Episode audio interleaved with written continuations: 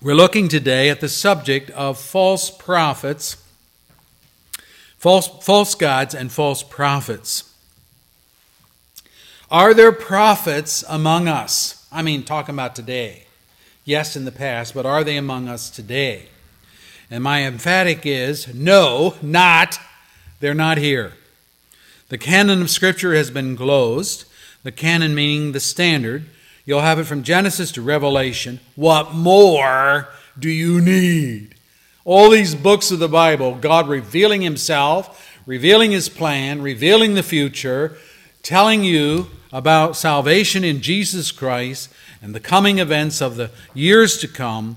What more do you need? Do you think people are happy with that? No, they're not. They are into many things. Jehovah's Witnesses teach that Jesus Christ returned to the kingdom, that is the earth, in nineteen fourteen and continues to be present among us. Did you get that? He returned in nineteen fourteen. He's with us today. When questioned as to why no one has seen him or sees him now, here's their answer. Christ Jesus comes not again as a human, but as a glorious spirit. Since no earthly men have ever seen the Father, they will be unable to see the glorified Son. That's a quote from their own writings. Now, they got that idea from Charles Taze Russell, the self-appointed pastor and founder of the Jehovah's Witness, who wrote of Jesus' ascension that it was, here's his words, quiet, secretive, unknown to his followers, so in this manner he comes again. And then Russell puts these thoughts in Jesus' mouth. Learn that I am a spirit being no longer visible to human sight. You won't find that in the Scripture, but you'll find that in Jehovah's Witness teaching. So it's not surprising to hear that the Jehovah's Witness state, as they do, Christ Jesus came to the kingdom in A D nineteen fourteen, but unseen to men. How convenient. A prophecy on the return of Christ, which no one can verify. That's the kind of nonsense that goes among the cults. Okay, what does Jesus say about his own return? Here it is. I'm reading his words. As lightning that comes from the east is visible even in the west, so will be the coming of the Son of Man. They will see the Son of Man coming in the clouds of the sky with power and great glory. Matthew twenty-four, verse twenty-seven. If there were no other verse, and there are many other verses, if there were no other verse, these are the words, this is the teaching of Jesus Christ concerning his own return.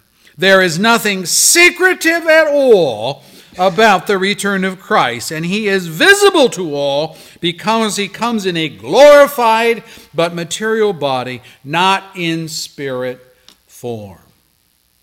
Remember in the um, closed room after the crucifixion, the disciples were all huddled in fear, and Jesus appeared to them, and they said, oh, oh, ghost, ghost, oh, ghost. And Jesus said, what? Touch me, handle me. You'll see that a ghost does not have flesh and bones as you see me have. You have any food here? And they had some fish and some bread, and he ate that. There it was, fish in his mouth, choo, choo, choo, swallow, gone, bread, choo, choo, choo, swallow, gone. Spirits don't do that. Bodies do. He has a glorified body. Yeah, it has some wonderful supernatural powers, but he's handable, seeable. Somewhere in the universe today, in the heaven of heavens, there's a body. And as he told the disciples, they bear the mark of the print of the nails in his hands and the mark of the spear thrust in his side. What about the Mormon prophet Joseph Smith? Among his numerous unfaithful predictions is one having to do with Missouri as the place God ordained for the Mormon faithful. January fourth, eighteen thirty-three, Joseph Smith says, quote, "By the authority of Jesus Christ," by the way, they don't have any problem using Jesus' name. You need to watch this about the cults. "By the authority of Jesus Christ, not many years shall pass away before the wicked of this generation will be swept from off the face of the land, and the lost ten tribes will be gathered to Missouri. There are those now living upon the earth whose eyes shall not be closed in death until they see all these things which I have spoken fulfilled." End quote. Well, the Mormons were driven out of Independence, Missouri, and from all of their settlements in Missouri in eighteen thirty-nine. The temple lot is not owned by the Mormon Church. No one living in that generation when the prophecy was made is still alive. The wicked of that generation were no more, no more swept off the face of the land than were their contemporary Mormons. The lost ten tribes have not gathered to Missouri. Nothing in all these prophecies has been fulfilled, even though the majority of the saints steadfastly followed Joseph Smith and were faithful to him. It's like, don't confuse me with the facts. I, we're just going to believe our guy, our leader, regardless. Another prophecy concerning Mormon debt. Debt. April twenty-third, eighteen thirty-four. God's promise to deliver the saints from their debts. "It is my will that you shall pay all your debts," so said Joseph in a prophecy. "The Lord will soften," he goes on to say, "the hearts of the creditors." Fulfillment. Joseph Smith and other prominent Mormons had to flee Kirtland, Missouri to avoid their creditors, leaving debts of thousands of dollars unpaid by the Mormon Church. Smith ultimately filed for bankruptcy himself. Another prophecy, February fourteenth, eighteen thirty-five. Joseph Smith preached that the coming of the Lord would be in fifty-six years. So if you add it up, that would be eighteen ninety-one. This prophecy also occurs in his diary for April sixth of eighteen forty-three. Joseph Smith prophesied that there, these are his words, "There are those of the rising generation who shall not taste death till Christ comes." End quote. He prophesies, "In the name of the Lord God, let it be written that the Son of Man will not come in the heavens till I am eighty-five years old.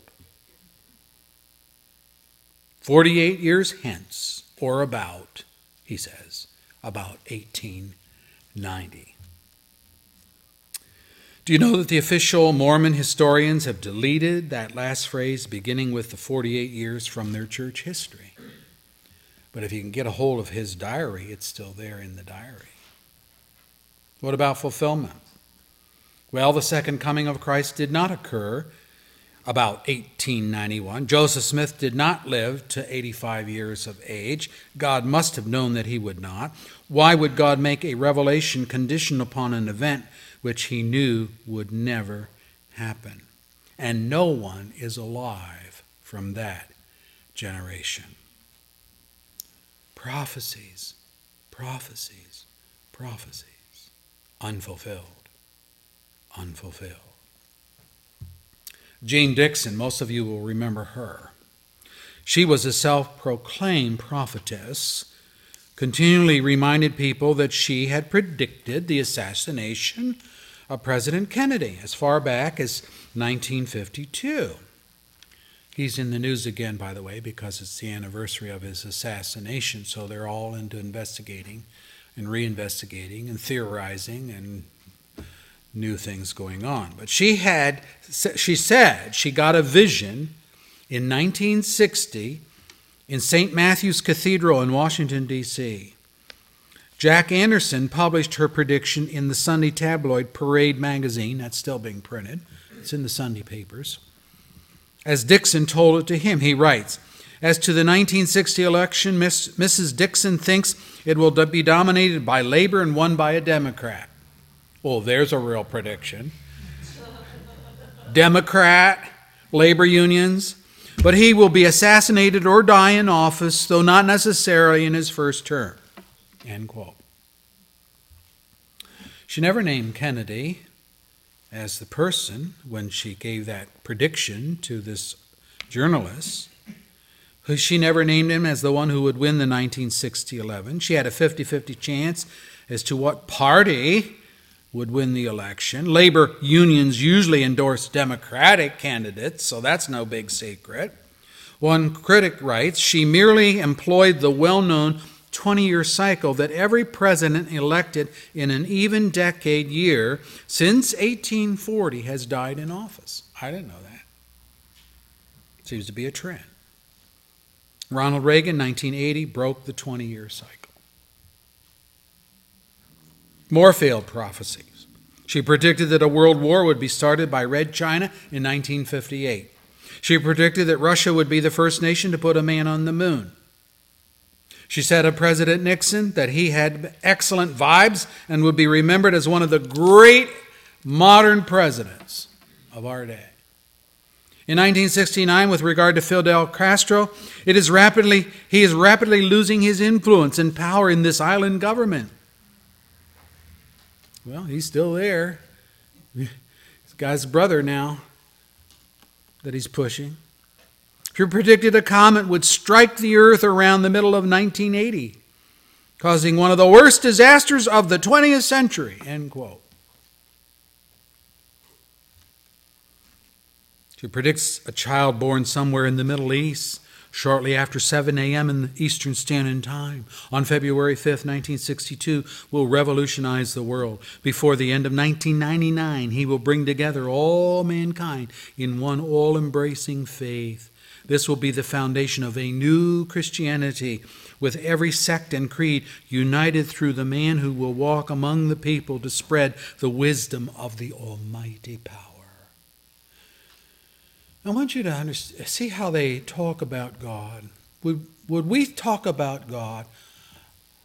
Oh, the Almighty power.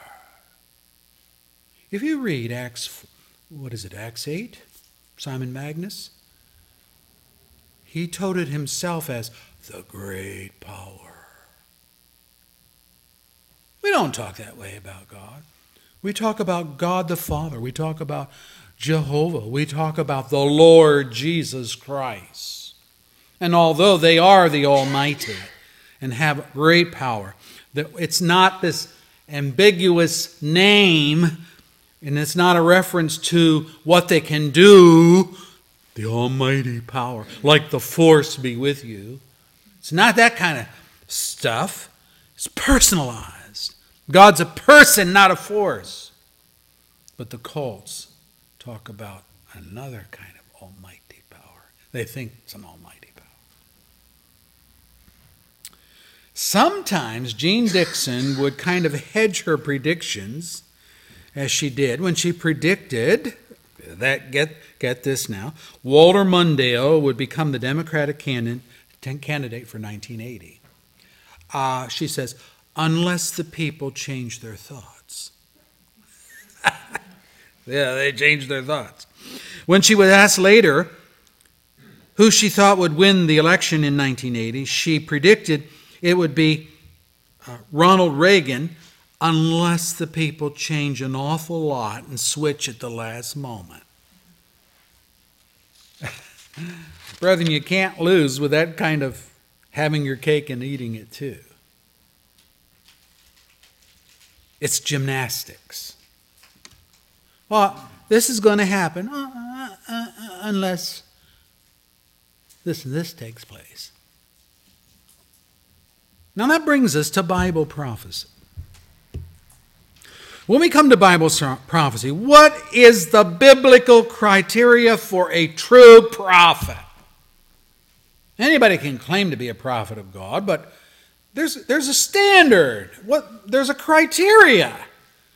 They have to meet certain bullet points to be entitled to take the title of a prophet of God. What does God say about prophets and prophesying? Well, if you care to look in the Scriptures, and I would recommend that the people of the cults read the Scriptures, you'll find out. Deuteronomy eighteen, verse twenty and following states it this way. God is speaking. He says, "A prophet who presumes to speak in my name anything I have not commanded him to say, or a prophet who speaks in the name of another god, must be put to death." Ooh, ooh, ooh, ooh. Why? Well, you may say to yourself, how can we know when a message has not been spoken by the Lord? Well, that's a great criteria, God, but how can we know that? Answer, if what a prophet proclaims in the name of the Lord does not take place or come true, that is a message the Lord has not spoken. Duh. That prophet has spoken presumptuously. Do not be afraid of him. Deuteronomy eighteen, verse twenty through twenty-two. It is noteworthy that in the world of men, God anticipates that some will come along and use, get it now, they'll use his name to give veracity to their own words. Well, the Lord told me, da, da, da, or the, so on. They will speak in such a way that the listeners will think that the message they are preaching comes directly from God. I find that they use Old Testament formula. Old Testament formula. This is what the Lord says. Or they may simply use God told me or the Lord Jesus proclaims. You see what's happening? Or references to the Holy Spirit in their predictions as Joseph Smith did.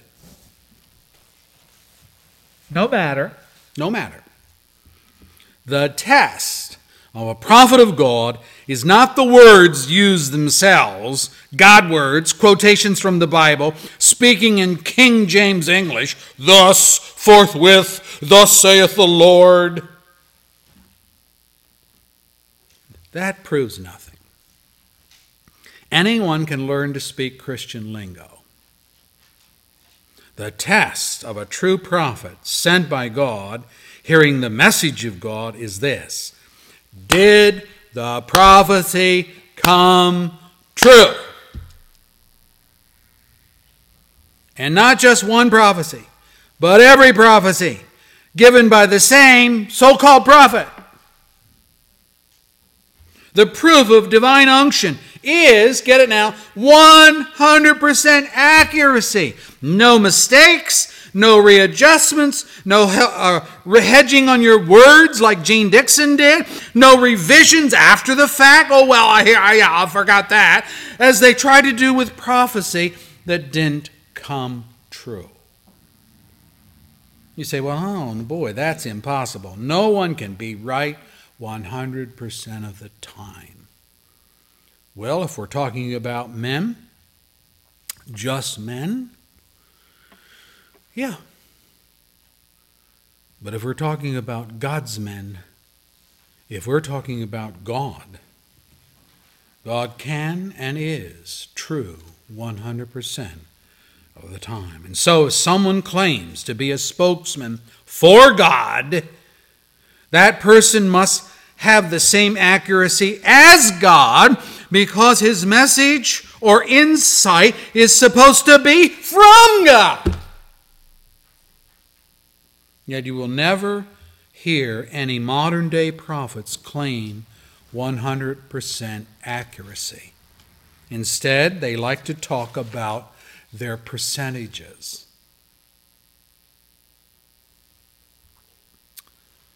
well, you know, I, I have a seventy-five percent success rate. Carl Sagan, no friend of Christianity, nevertheless made an interesting observation. Here's what he said.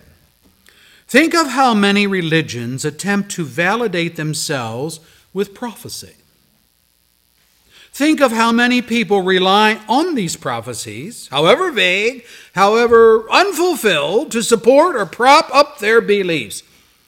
Yet, there, has there ever been a religion with the prophetic accuracy and reliability of science? Now you see where his faith is. He is suggesting, of course, that the accuracy of science far exceeds the accuracy of many prophetic writings, and in that he is correct, if we're thinking about some of the things we've been talking about this morning. But it is also obvious that Sagan was no student of the Bible prophecies, and what is more, on another occasion he went on to admit, quote, the history of science is full of cases where previously accepted theories and hypotheses have been overthrown to be replaced by new ideas which more adequately explain the data. That's just his way of saying, which more accurately tell the truth. And Sagan asserted that science works well, however, because it has, in his words, built-in error-correcting machinery. What's the built-in correcting, error-correcting machinery? Just revamp the theory.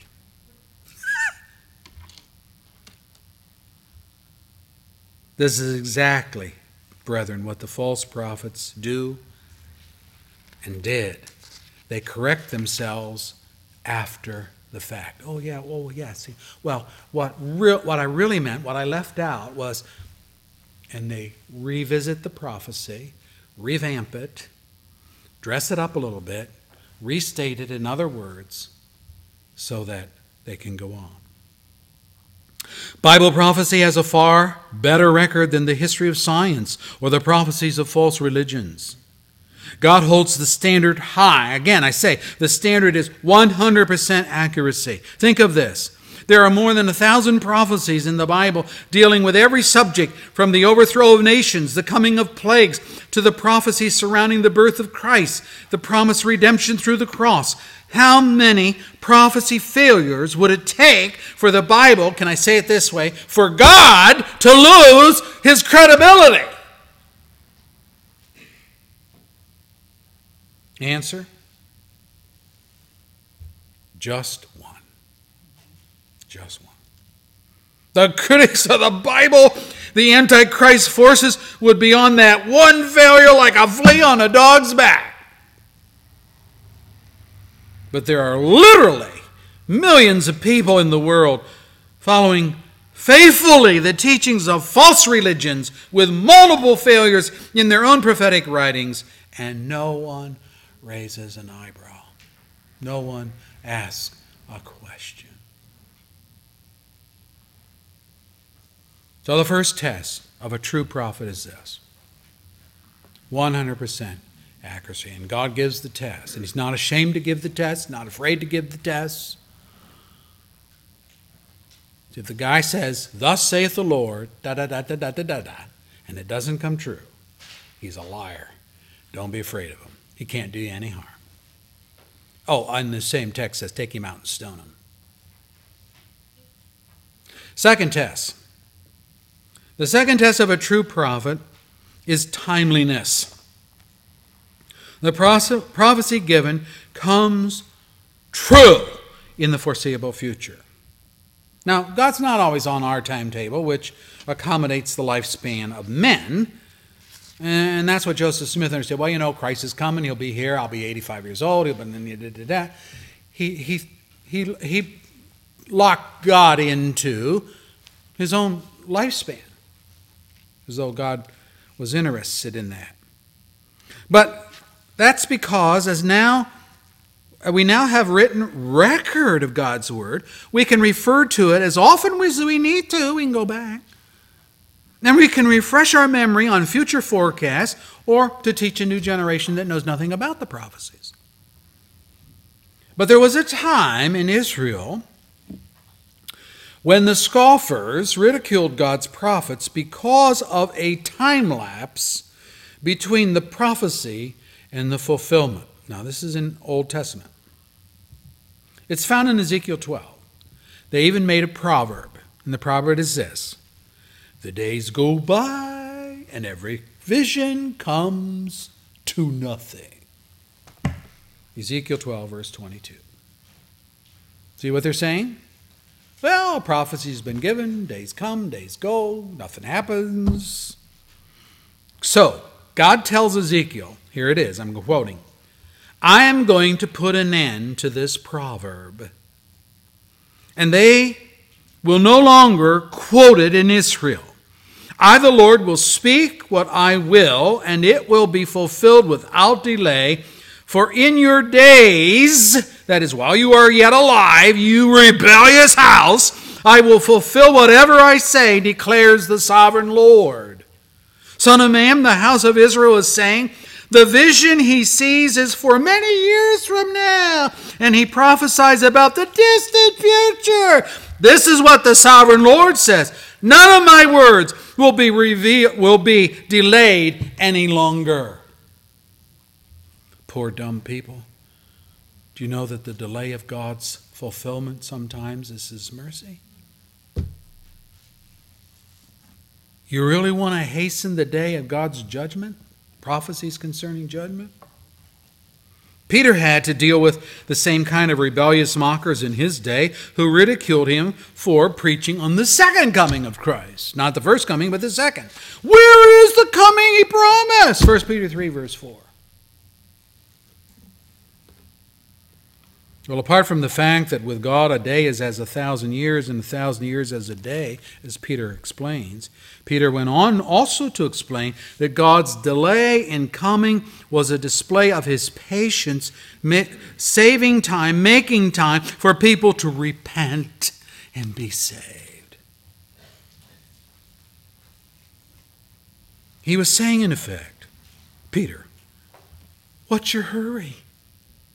What's your hurry? Don't you know that when Christ returns, that's the end of civilization as we know it? No purgatory, no second chance.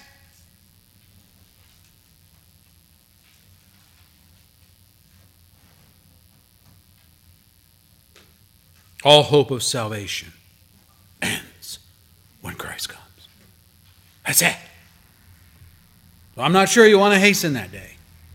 I'm not sure you want to complain that the Lord is taking his time in fulfillment.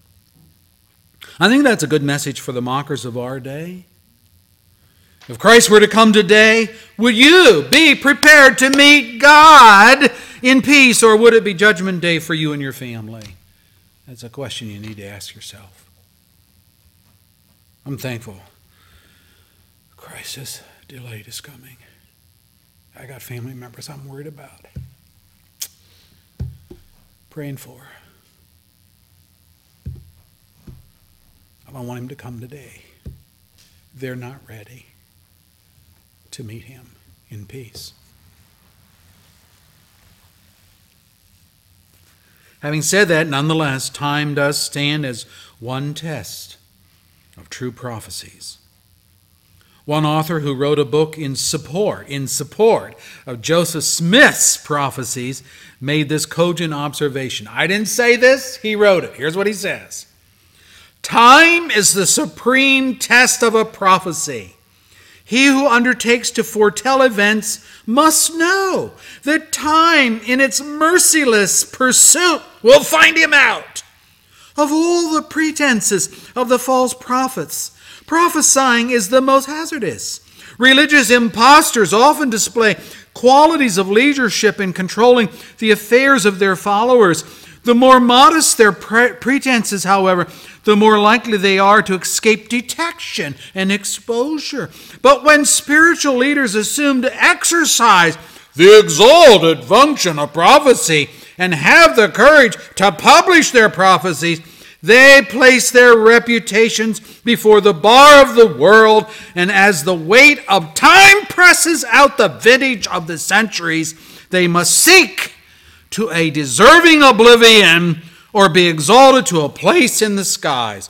This is the foe of fraud, but the never-failing friend of truth. And I say, well said, well said. But Mister Morris, who wrote those words, did not consider or discuss in his book the many failed prophecies of Joseph Smith. You see, people work from their worldviews. They do. They see what they want to see. They dismiss the rest. We're not to do that as Christians. As Christians, we need to be mindful of our sinful biases and repent of our false interpretations of God's word in the name of God to make ourselves appear in a better light. Let me tell you something. The light of deception is darkness, indeed. So be honest. You don't try to bend God's word. You don't have to bend it. Just tell it like it is. And God, by his Holy Spirit, will take that sword and do mighty things with it. So we have the test. Did the prophecy come true? We have the test of time. Now, if you look in the New Testament, you will see fulfillment of copious Old Testament prophecies. Hundreds of them fulfilled already. Still, yeah, okay, there are some yet to be fulfilled because we're talking about the second coming of Christ. We're talking about world, the end of world events, new heaven, new earth. Those are yet future, so, but here's the, here's the way it works. If the prophets were honest about those that are fulfilled in the new covenant, if the time of those fulfillment demonstrates that the prophet told the truth, we have every assurance to believe that the yet future ones will come to pass. That's reasonable. It's not only faith, it's reasonable to believe that. So let us be mindful of these things. Now, if we can't trust the self-proclaimed prophets, what about the stargazers? Can we trust them? The astrologists would say, we, ho ho, we are not formulating any predictions. We are just reading what is written in the stars. Oh, really? Our text says, verse two, this is what the Lord says. Do not learn the ways of the nations or be terrified by signs in the sky, though the nations are terrified by them.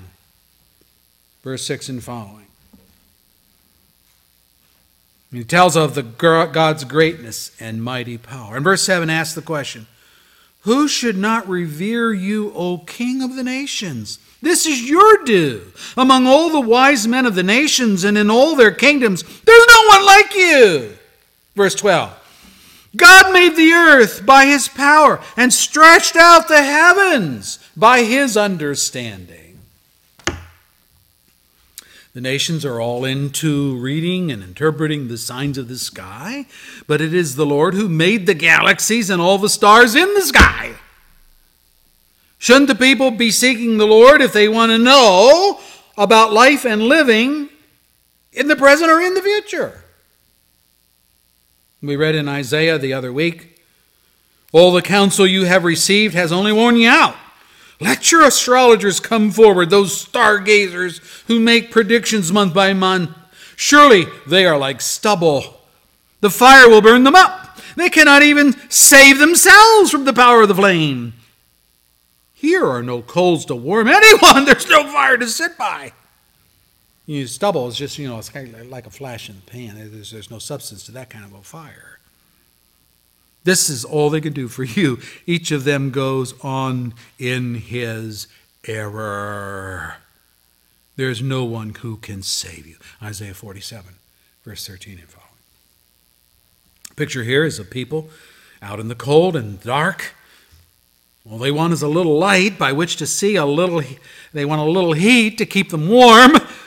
But when they turn to the astrologers and their endless and meaningless predictions, which never come true, they get neither heat nor light from such. Only continual error and wrong information, which saves no one and only tends to wear people out.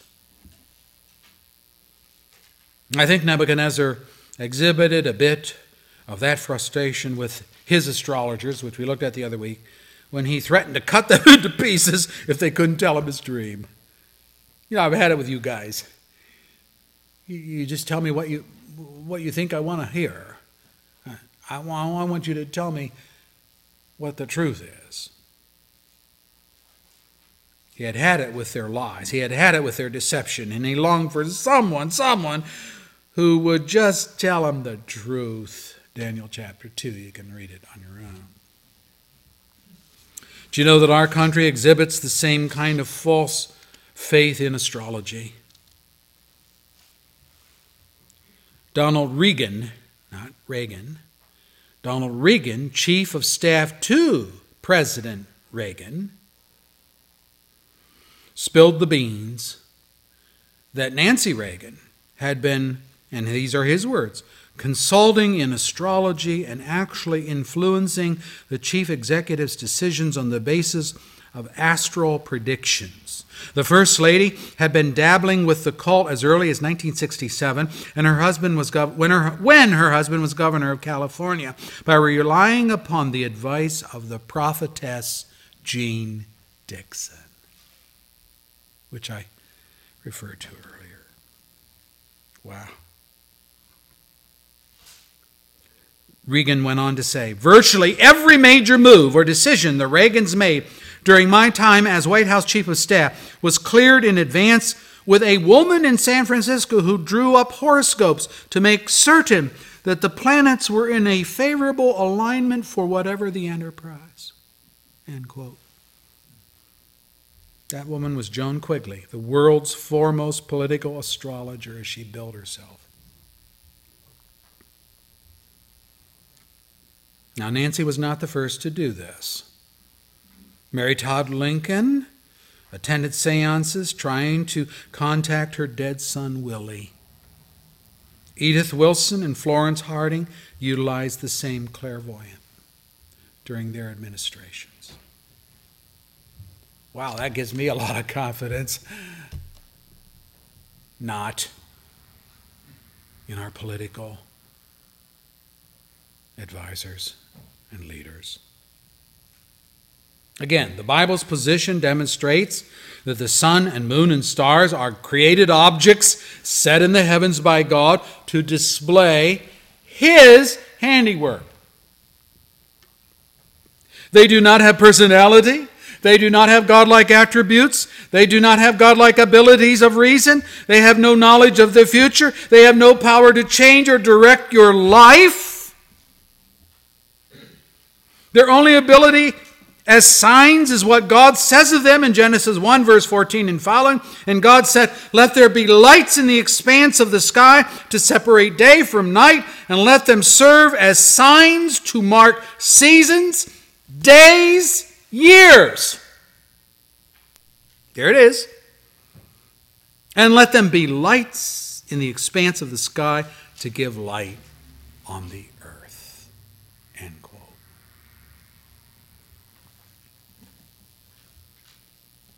Y'all know that long before there were navigation tools like compasses, and in our day, uh, global positioning satellites. Long before these days, the seamen of the past could use the fixed position of the stars as markers to navigate. They also serve this purpose. Since the crea- I'm reading scripture. Since the creation of the world, God's invisible attributes, his eternal power, his divine nature have been clearly seen, being understood from what has been made, so that men are without excuse. Romans one, verse twenty. When we look up at the stars and the planets and the galaxies, and there's hundreds of them, thousands of them, we're not to say, oh, no, no, you know, if that gets, I want it, if that alignment is good for me, it'll affect my life. We're to look up and see those things and say, wow, what a great creator. What a great God.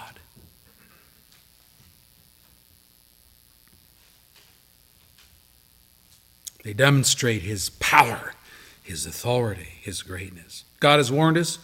Here it is. I'm reading scripture. When you look up into the sky and see the sun, the moon, and the stars, all the heavenly array, do not be enticed into bowing down to them and worshiping. Deuteronomy four, verse nineteen. Could anything be, be more clear? They're created objects. They magnify the glory and power of God, but they're not God. The first reform King Josiah initiated when he came to power was, and I'm quoting scripture, to remove from the temple of the Lord all the articles made for the Baal and the Asherah and all the starry hosts. He burned them outside Jerusalem. Next verse says, he did away with the pagan priests who burned incense to Baal, to the sun, to the moon, to the constellations, and to all the starry hosts. Yay for Josiah. God give us leaders like that. This is the boy king, by the way. You know, the maturity of an adult, because he had the Spirit of God. God himself often speaks of the constellations. Job's analysis is this. He speaks to the sun and it does not shine. He seals off the light of the stars. He alone stretches out the heavens and treads on the waves of the sea. He's the maker of the Bear. He's talking about the constellations. The Bear and Orion, the Pleiades, the constellations of the south. He performs wonders that cannot be fathomed, miracles that cannot be counted. Job nine, verses seven through ten. And in Job thirty-eight, verse thirty-one and following, God questions Job, asking if he, Job, can bring forth the constellations in their seasons. Do you know the laws of the heavens? Can you set up God's dominion over the earth? Of course, Job couldn't do any of those things. But in saying those things to Job, he's saying, you know, that, that's what I do. I do this all the time. So God made the constellations, but for what purpose? Are they so men could order their lives by them? Uh, they're, they're, they are, after all, pinpoints, just pinpoints of light, millions of light years away from us on Earth. They hardly have any gravitational pull. So do they have any power over the Earth? Any other power over its inhabitants of the Earth? Astrologers would say, oh, yes, yes. But the Bible's viewpoint is that they show forth God's handiwork so the glory should go to God. But here is another, it's just another way for men to go to idolatry. Anything but God. Anything but the God of the Bible. We'll worship anything, but not God. Now, I close with this. The Bible is in a different category altogether from the prognosticators and the stargazers, from the fortune tellers and the worshipers of idols. I have listed in your bulletin there, consider with me just eight prophecies concerning Christ in the Old Testament which with traceable, traceable fulfillment in the New Testament. Now, I've just listed what they are. Now, let me give you the scriptures. If you've got your pens handy, Here's, here's the scriptures to look for. Jesus' birthplace was said to be Bethlehem. Micah five, verse two, fulfillment, Matthew two, verse five and six. Micah five, two is the prophecy, fulfillment, Matthew two, verse five and six. Remember when the wise men came to Herod and said, oh, you know, what do your scriptures say about where was the Messiah supposed to be born? He goes to his advisors, his religious advisors. They say, oh, that's easy. Bethlehem, because Micah says, boom, boom, boom. They knew. Number two, the time of his birth is based on the seventy weeks of Daniel. I'll give you two references there. Daniel nine, verse twenty-five, and the fulfillment, Luke two, twenty-five through thirty-two. There's a sequence going on. Events are happening historically that Daniel predicted would happen. Coming of the Christ is going to be the time of the Roman Empire. Number three, what's the manner of his birth? It's to be a virgin birth. Whoever heard of a virgin giving birth to anything? Well, Isaiah predicted this in Isaiah seven, verse fourteen, literally, that the virgin would conceive and have a child. The fulfillment is Luke one, verse thirty-four, a virgin birth. Number four, the price of betrayal. Who would think this would be in the book? But it's there, that he would betray, be betrayed. Jesus would be betrayed by thirty pieces of silver. That's the asking price for a slave. The prophecy is Zechariah eleven, verse two. The fulfillment is found in a number of places. Matthew twenty-six, verse fifteen, and Matthew twenty-seven, verse nine and ten. Zechariah eleven, verse two is the prophecy. Fulfillment, Matthew twenty-six, fifteen, twenty-seven, verse nine and ten. Number five, the manner of his death, that it would be crucifixion. That's our stretch. Would that be prophesied? It's going to be the way he dies?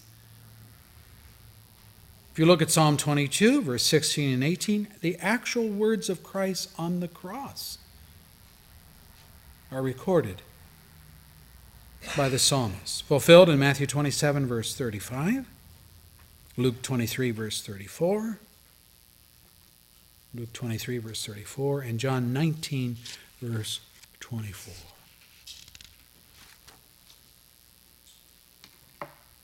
Number six, the treatment of his body, that there would be no broken bones.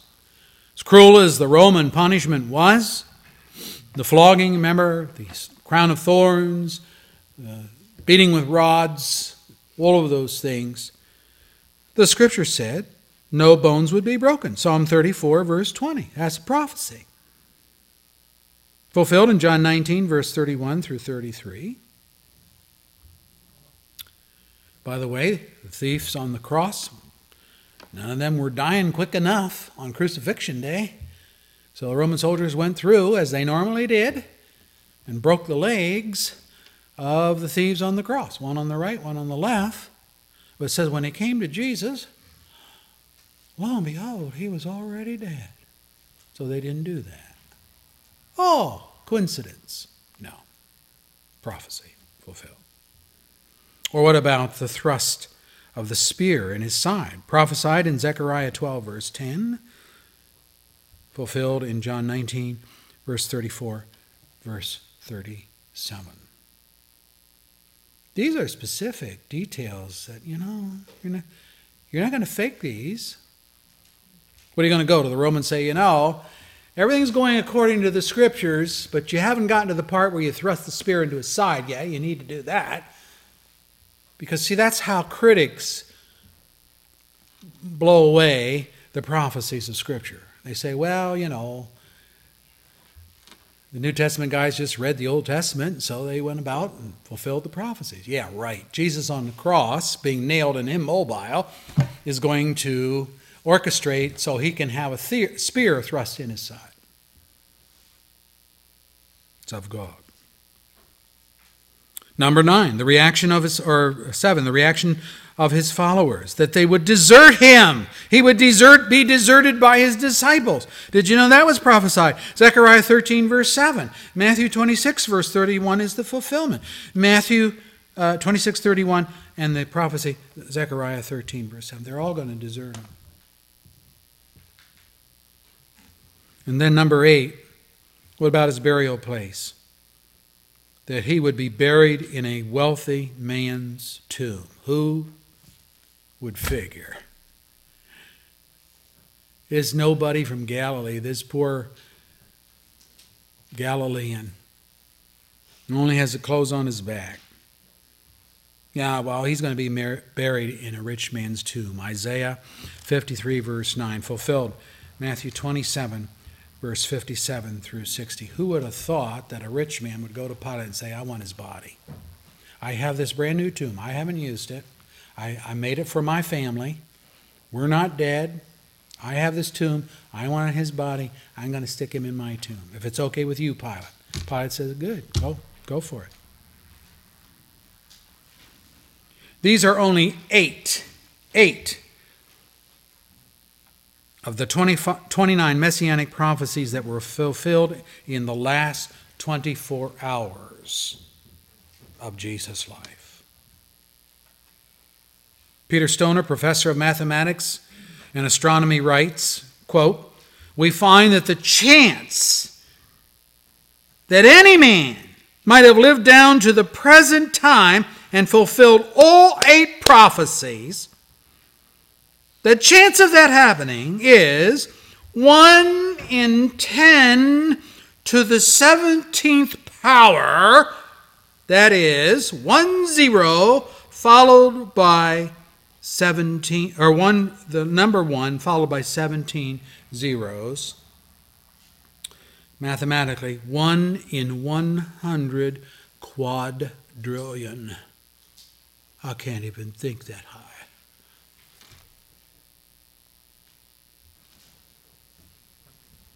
Mister Stoner is the chairman of the Department of Mathematics and Astronomy at Pasadena City College and chairman of the Science Division of Westmont College.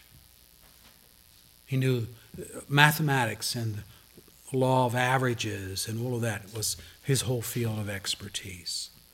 And this is just eight prophecies. There are many more than eight prophecies dealing with Christ. One Bible student lists three hundred thirty-two distinct Old Testament prophecies which are literally fulfilled in Christ. Many more in the New Testament.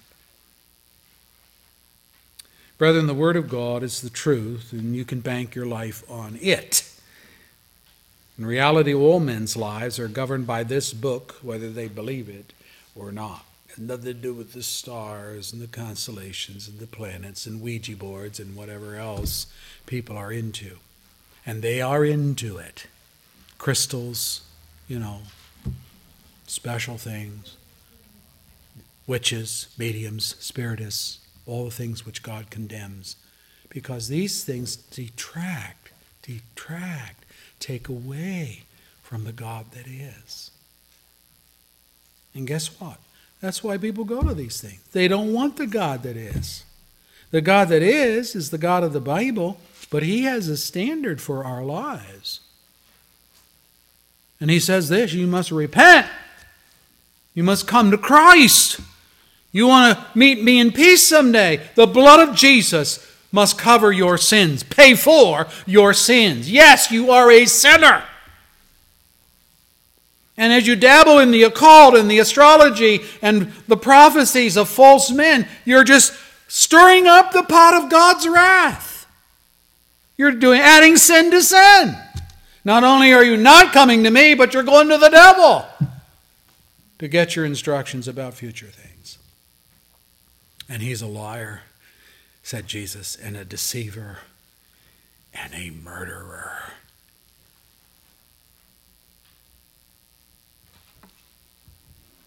I was saddened this week to read in the Flint Journal that the people of Flint voted in council members that were four council members that were all felons, one being a murderer. And I thought,